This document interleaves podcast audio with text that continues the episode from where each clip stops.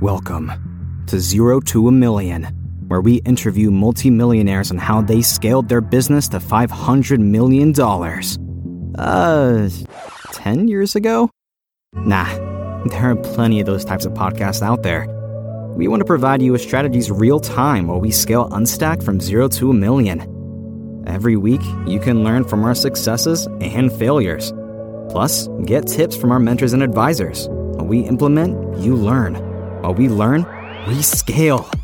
Welcome to the Zero to a Million podcast. Welcome to this week's episode of Zero to a Million, brought to you by Unstack. I'm your host, Zach Rego, and I'm joined by my co host, Grant Deken.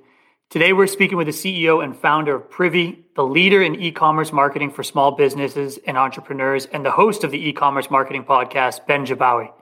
Hey, guys. Thank you for joining us. Welcome, Ben. This is fun. Thanks for having me.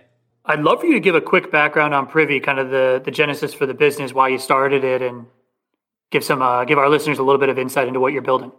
So I I'm not a developer, but I I kind of grew up as a bit of a web geek, and both of my parents were entrepreneurs. So mom had a business, dad had a business, and because I was like familiar with the web, they they were kind of increasingly asking me to do things like, "Hey, build me a website.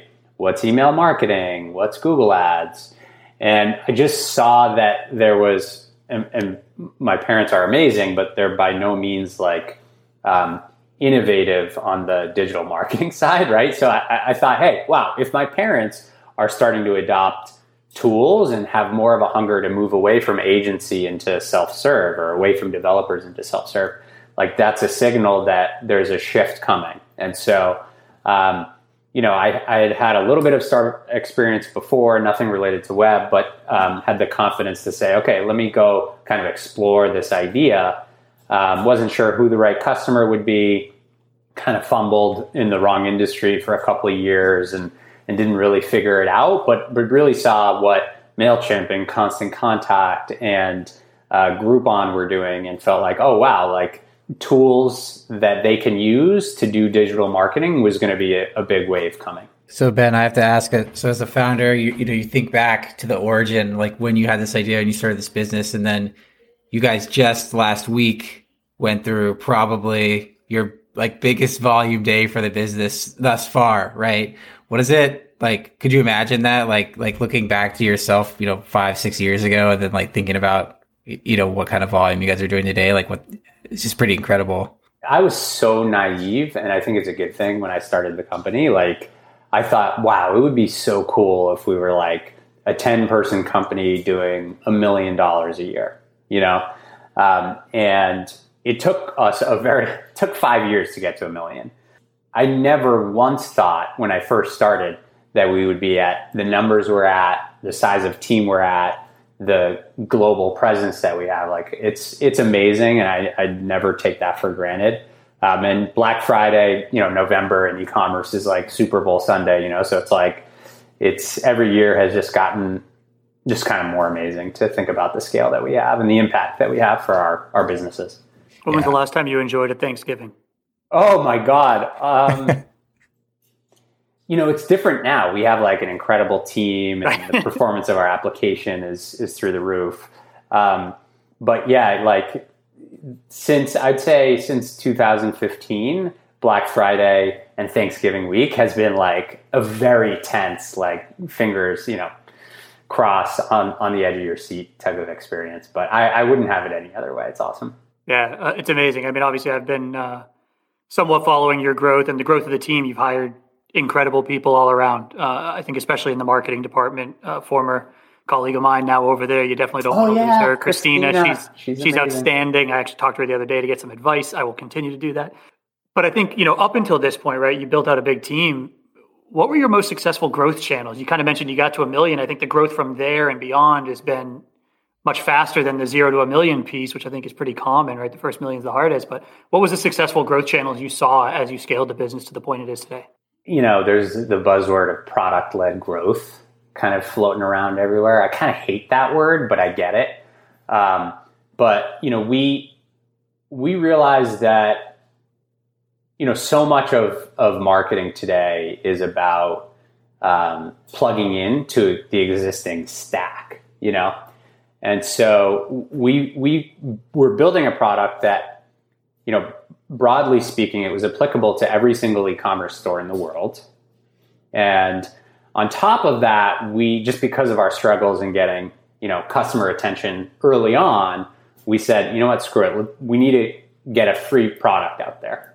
And it, if it's broadly applicable to everyone in the world, there's a great, not a BS free version, but like a really powerful free version. And we're integrated into the existing tools that you're using today. But we do one thing and we do one thing better than anyone else. Like that's that's an amazing wedge. And so we saw early, like our initial iteration of Privy was actually really just around like growing your email list, believe it or not. And um, we've expanded a bunch since into a full marketing automation suite. But um, what we realized was, hey, the existing email marketing solutions like MailChimp, like Constant Contact, they don't offer great growth tools. But their business models are predicated on the number of mailable contacts. So if we build an integration into those existing ecosystems, at the time they all had app stores, and we make it easy to, to like add value to MailChimp or Constant Contact for the shared user, then we think that that ecosystem would be more likely to promote us as an app, right? Because it's it's to their benefit, it's to the benefit of the customer. And that would be a great way for us to get distribution. So we knew we were going to have to build some integrations anyways because we had no plans on offering email or text or anything other than list growth at the time. Um, and so we just, I mean, I, I remember um, kind of giving a presentation to the team. We were like five people at the time around how every time we build an integration and get an app store listing, we get more users. And so, like, we need people that are like building more functionality so the product matures and that we can scale and be performant. We also need people that are just building integrations. And so we we really believed that and felt that. And so over a two year period, I think uh, we built internally, we built like 40 integrations. Wow. And, you know, that was like a way for us to get our foot in the door in an ecosystem. And until you get that app store listing, you have no idea what it's going to do for you, right? Like it might do nothing. And you're like, oh shit, you know, like that sucks. We just wasted a couple weeks. Or it might do everything, right? And so, you know, we we were kind of swimming around. We built all those integrations. Some were driving 10 users a month, others were driving a couple hundred. And then over time, we we kind of shifted um, and, and, instead of just building ESP integrations to sync your contacts that you got from Privy over to there, we also realized like the other friction point of our product was you know, you remember like when when apps used to ask you to like copy and paste some widget code to install on your site. We realized like that was the other major friction point. And so we were like, oh, okay, you gotta in a code-free manner, you need to be able to deploy Privy on your site, capture leads, and sync it to your existing tools. So we were simultaneously building CMS integrations, uh, mostly focused on like B2C. Uh, so we, we tried Wix, we tried like Xcart, uh, Magento, BigCommerce, Shopify, like all these things. Um, and we found, oh wow, like there's there's app stores that are engaged on that side too. So we we uh, had a guest a couple weeks ago. They talked a lot about making bets, right? And I think you've had to make some bets along the way. One of the bets you made, and, and this might have been driven by some of the success in the app store, was going down the e-commerce path, right? Like you could have done B2B email capture just as much as you could have done the B2C and e-commerce side. What was that fork in the road? Was it driven by success in the App Store, or was it driven by just a bet on where is the total addressable market that we can go after? I always knew that um, we would need to be like supporting B2C businesses as opposed to supporting B2B. Like um, it was just so, and it still is, it's so crowded in B2B. You know, it's like HubSpot, Marketo, Eloqua, that, those are like the big names at the time. And, and all I thought was, wow, like because of my parents' businesses, which were a little bit more B2C, I had the context of like, I actually had looked at some of those tools for my mom's business and they just didn't make sense, you know, like Salesforce, HubSpot, they just didn't make sense. So that was kind of what had me originally focused on supporting B2C small business. Um, and so there was like from day one, we were a little bit focused, but I, I, I chose the wrong vertical originally. We were focused on brick and mortar and I didn't know anything about e-commerce at the time. So it was definitely through integrations and integration testing that we found our way into e-commerce. And how much of it, like when you guys launched integration, how much of it was this? Okay, like integrations built, like onto the next one versus like how much did you have to invest after you built the integration, really get those to take root um, and start to like you know uh, you know reap the rewards from those? Yeah, so I think like there was some BD that I wrapped around these integrations. It was very light, you know. It was like reach out to. Uh, I mean, I don't even know if they're still around, but like MailerLite, you know, it was like an email company for B2C. Tell them we're building an integration, right? Because that's these days, like that's how it happens. There's no way to partner with companies unless you're integrated. Um, and so we would like get our foot in the door by telling them we're building an integration or just launch it, get on their radar, have a conversation, ask if we could do some co marketing together. And like all of my conversations were very crystal clear around the, the value that we would bring to the shared user base and how that would benefit them and their customer. And so, you know, when you make that crystal clear to the integrated partner, um, you know, unless there's like a competitive threat, they, they hopefully um, can help, right? Um, and so that was like, that was how we did it. So we, we kind of just got our foot in the door with a baseline and then we would just like let it sit and see what the engagement was. Like, is this a company where there's real DNA around third party integrations? You know, like everyone has an app store today, but how many of those ecosystems really have, you know, uh, third party integrations woven into the fabric of their company. You know, so I think um, it's one thing to just build an app store um, and then like companies like us or, or you build integrations into it. It's another thing where like in that company's new user onboarding, they're showcasing apps that are good for them and you know all of that. So it's really hard to know those things when you're first getting started with integrations, but over time we've gotten better. And if we find that we have really good engagement and this is going to be a strong like partner ecosystem, then we'll go, we'll gladly build so much more specific to them. Um, but we definitely, I mean, over the years, like even just yesterday, we were having a conversation of like, hey, we're just supporting too many of these things. And I mean, over time, we've expanded into full marketing automation. So some of these relationships are competitive and they don't ha- have a lot of shared customers with us. So it's like, all right, let's just slowly whittle down and go deeper on the 10 out of the 50 integrations we have that are really important and, and we think will be here for the next 10 years. So obviously Shopify is uh, a focal point, right? It's right on your homepage. It's the, it's the, you know, we've got 18,000 plus reviews. You're almost across 25,000, which I think is a good milestone to update. It's pretty outstanding.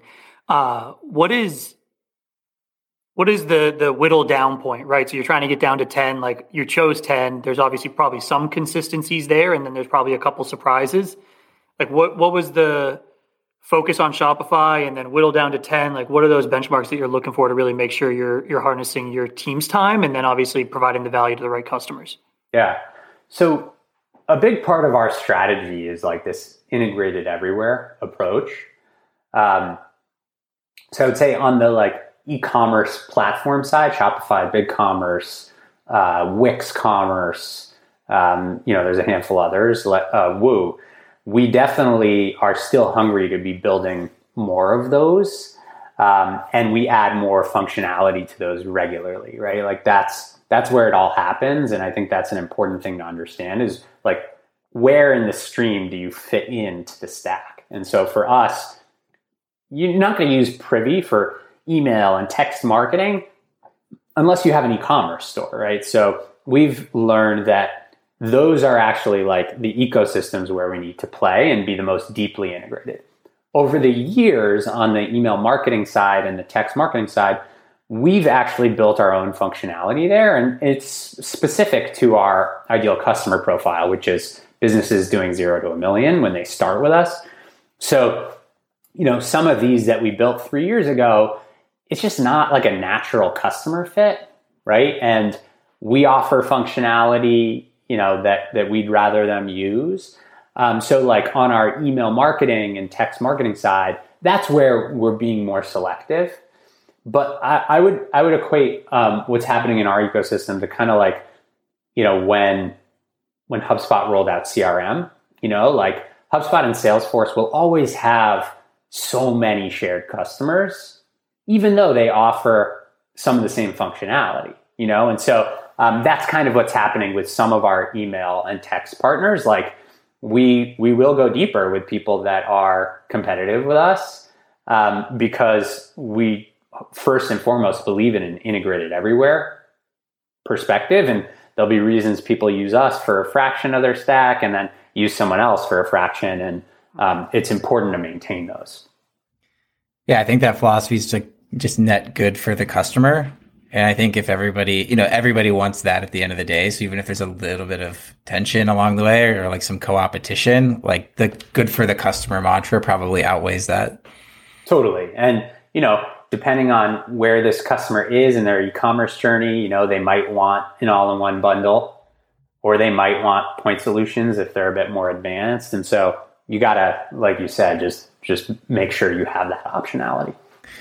Ben, one thing that I've seen kind of peripherally following Privy over the last couple years I feel like I've seen an, an evolution around the, the, brand a little bit. I know you guys made some changes like a year ago. I know Dave came on board, but I'm sure there's a lot of internal discussion eh, about sort of how, you know how and when and why to hire for maybe that that marketer profile versus what you guys had done in the past. Like, I'd be really interested to hear because because now I feel like when I see Privy, it, I'm I know you guys are a platform selling marketing tools for for e-commerce you know businesses but you see a lot there's a lot more like personification. There's people on the site. You guys are doing you have a book now. Like there's more of like i feel like there's a little bit more of a movement going on. Like how like how do you how did you guys think about that? And like was there a point where you were like hey we have to kind of have to think like differently about our marketing or like we're we're at an inflection point? Like how did you get to that? You know i think that the reason i'm asking that question is i think for a lot of companies that maybe aren't quite where you guys are at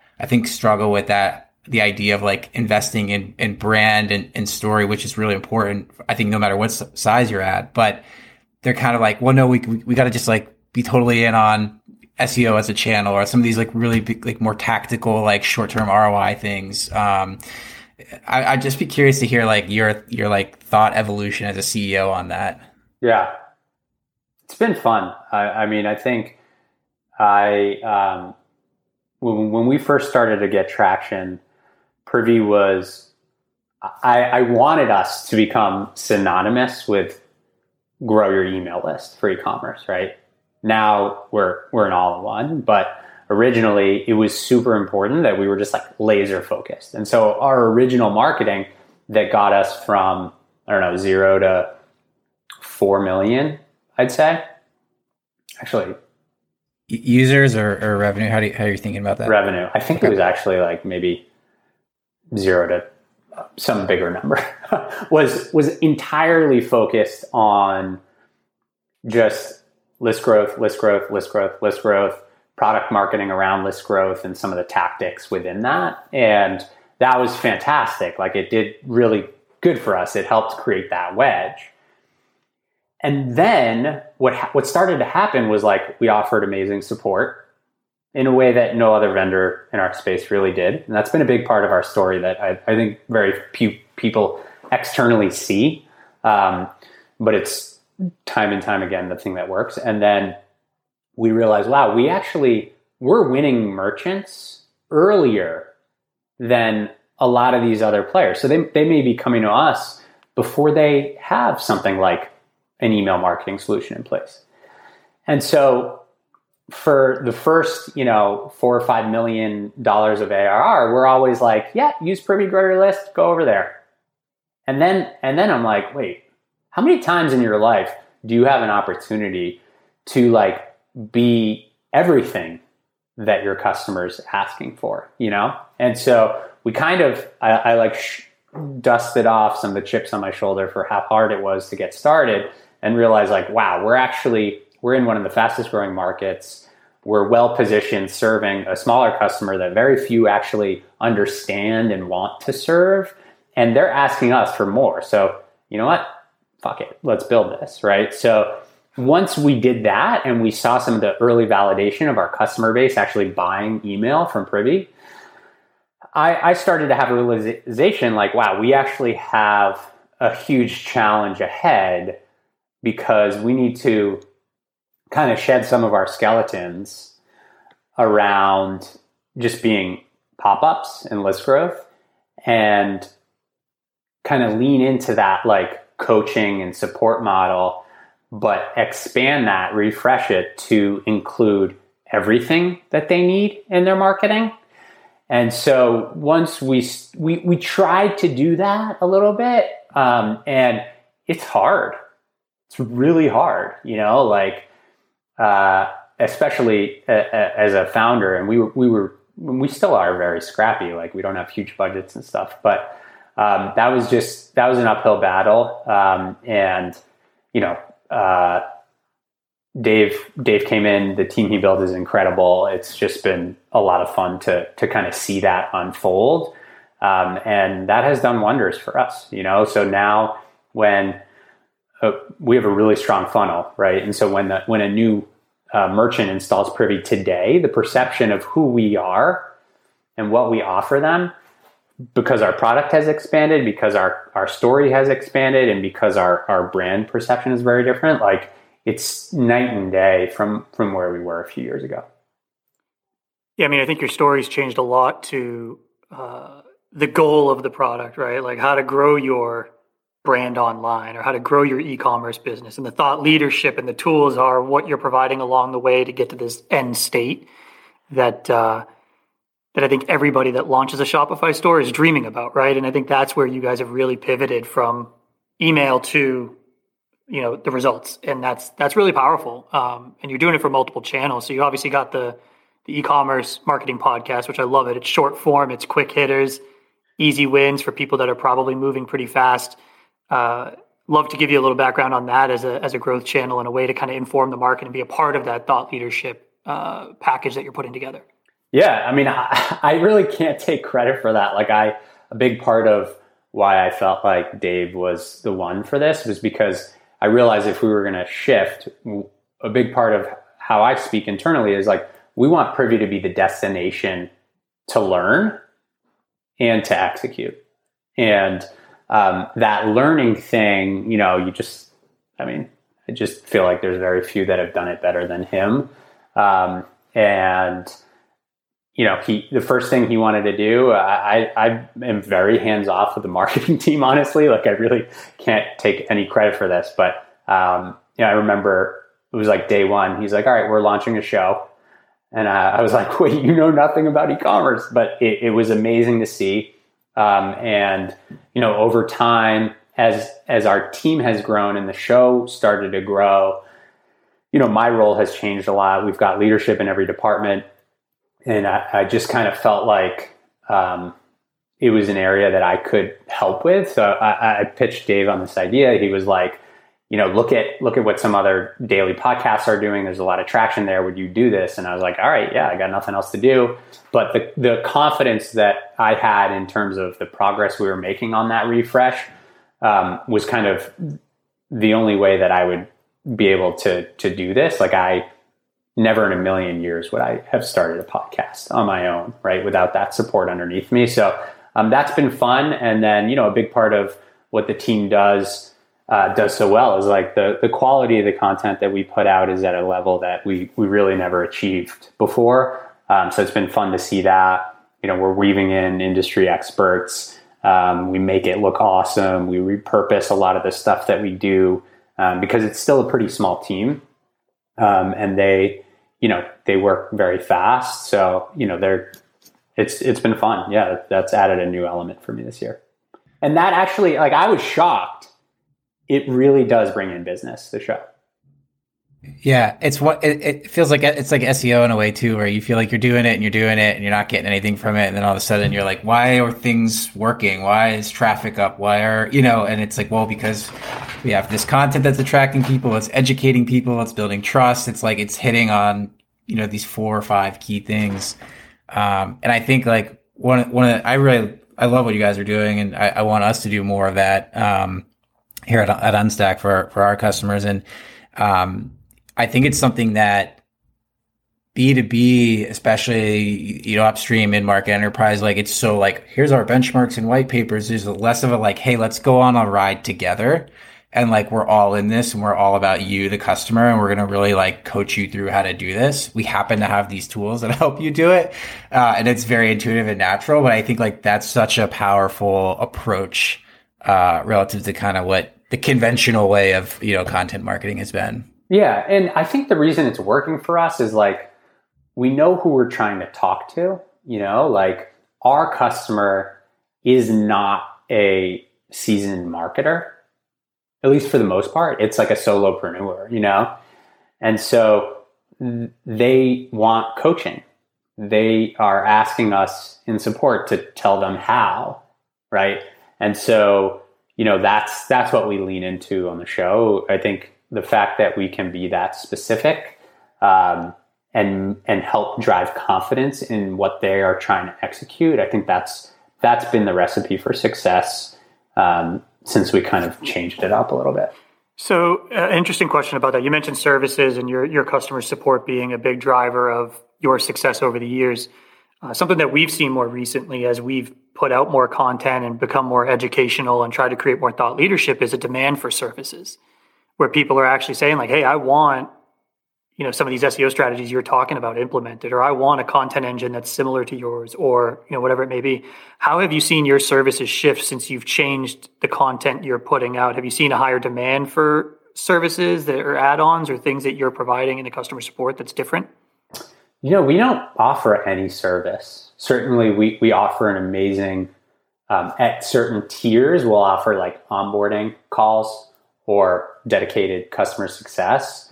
Um, but we don't do any like execution and building. Uh, I had tested that early on. My God, is that hard? You know, like to create packages that are well defined. And we're a software company. So I think we've actually built out a, a pretty strong partner program. We can refer people who are looking for paid ads or SEO or people to build out their privy marketing campaigns and templates and things like that. So we we've never done it, um, but yeah, I think the, ba- the one of the biggest challenges that we have is trying to serve small business, trying to educate them in one to many. We even offer like coaching calls if you're you know a qualified lead, um, but you know making sure that that doesn't become a a free support call you know, because that's not something that works for us. We have an amazing support program. We have these one to many programs, but we can't be like one to one helping you build stuff, you know? And Ben, kind of a, a little bit of a different question. Um, but just kind of going back and, or even just like taking a step back, like you think about the founder journey, like if you were to offer a couple pieces of advice to people who are, you know, starting out or they just launched or, you know, they're trying to hit that next you know early stage milestone like what are some of the things that you look back on? And you know, i know you said it took a little while maybe to get pick the right customer go to market. Like just curious if you have any glaring couple of, of patterns that you saw like looking back you're like man i wish i had done that just a little differently or oof that was painful. So many. I mean it's a trick question i, knew, I knew there were many yeah uh, i think i think a few that stand out um, the the reason we were able to get off the ground was we found a distribution channel. I think so many people have ideas and for me like when someone pitches me for an angel investment it's never I never have a doubt that you could build that. You know, like that's actually it's really hard to build stuff, but that's the easy part, you know um, everything else about getting customers and lots of them is is really hard. So I think like you got to think about that.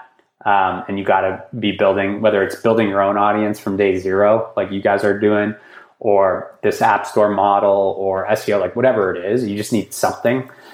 Because, um, you know, hand to hand, door to door cold calling just doesn't work. Um, at least it didn't for us. So that, and then thinking about like this product led world, I think, you know, everyone just wants to try stuff. So how quickly we talk about time to value, how quickly from when someone creates a free account, um, can they unlock an aha moment of like, oh yeah, like that's actually this is great, right? Um, and I think that's that's an important thing to think about from a product perspective. And then support is everything. I, I think like it's such a big part of our story. It's an incredible team we have here. I used to do it myself on the weekends. Like I'd have my my wife helping out. Like I, I think that is such a big part of how we grew. Um, I think in a lot of ways, if you have a mediocre product with a strong distribution model and an amazing customer support culture, you can get way past a million in revenue. A little bit like a company I used to work for. Any, um, I love those recommendations. Any books you recommend founders read? Things that you've read that that just changed your outlook or helped you through a tough time, be it fiction or nonfiction. Could be a business book, could be something else. Yeah. Um, two, uh, Hug Your Haters by Jay Baer. Um, it's a new one. We haven't heard. That we haven't heard yeah, that yet. We've been getting some repeat recommendations. I like that. It's good. It's good. Um, you know, that was like, I, I read that. I saw him speak once and then I read it after. But when I was doing all the customer support, I would find that and we still feel this way today, right? Like there are users of your product that will come in and they are so fucking angry. They are so angry. You suck. This thing sucks. Like, you know, this is terrible. But what that book is all about is when you find those moments, if you, whether you're a customer support rep or the founder or whoever, lean into that, they are kind of so emotional on the other side because they were so hopeful, they were so passionate. And if you lean in, A, you're going to learn a lot. And B, you have an opportunity to convert that person just by an amazing customer experience into an advocate externally. And I've, I've just found Absolutely. that to be true so many times. Um, so that book, you know, I read it probably five years ago now, but still sticks with me every day. Love that one. Yeah, it's uh, I, I read this a while back. I don't know where, but but they did an experiment where to look at like how people rated their experience at a restaurant, where everything went really well, and then the end and at the end, the you know server dropped the bill off, and maybe they looked at like the tip size, things like that. Um, and then they would look at others where things they would intentionally do something wrong, you know, send out the wrong dish, maybe make people wait longer, kind of like have this mess up in the experience, but then they would like overcorrect and like really, hey, we're going to send you a free drink or hey, that one's on the house, whatever. And then the net promotion and out of the experience that wasn't great, like those people came out of it being like, this was this was great. Like I would recommend it. Like I, you know, like I had a better experience. So it's very interesting with that support model. If you can overcorrect, uh, you can. I mean, I, I totally agree. You just really create those evangelists. Yeah, kind of life lifelong.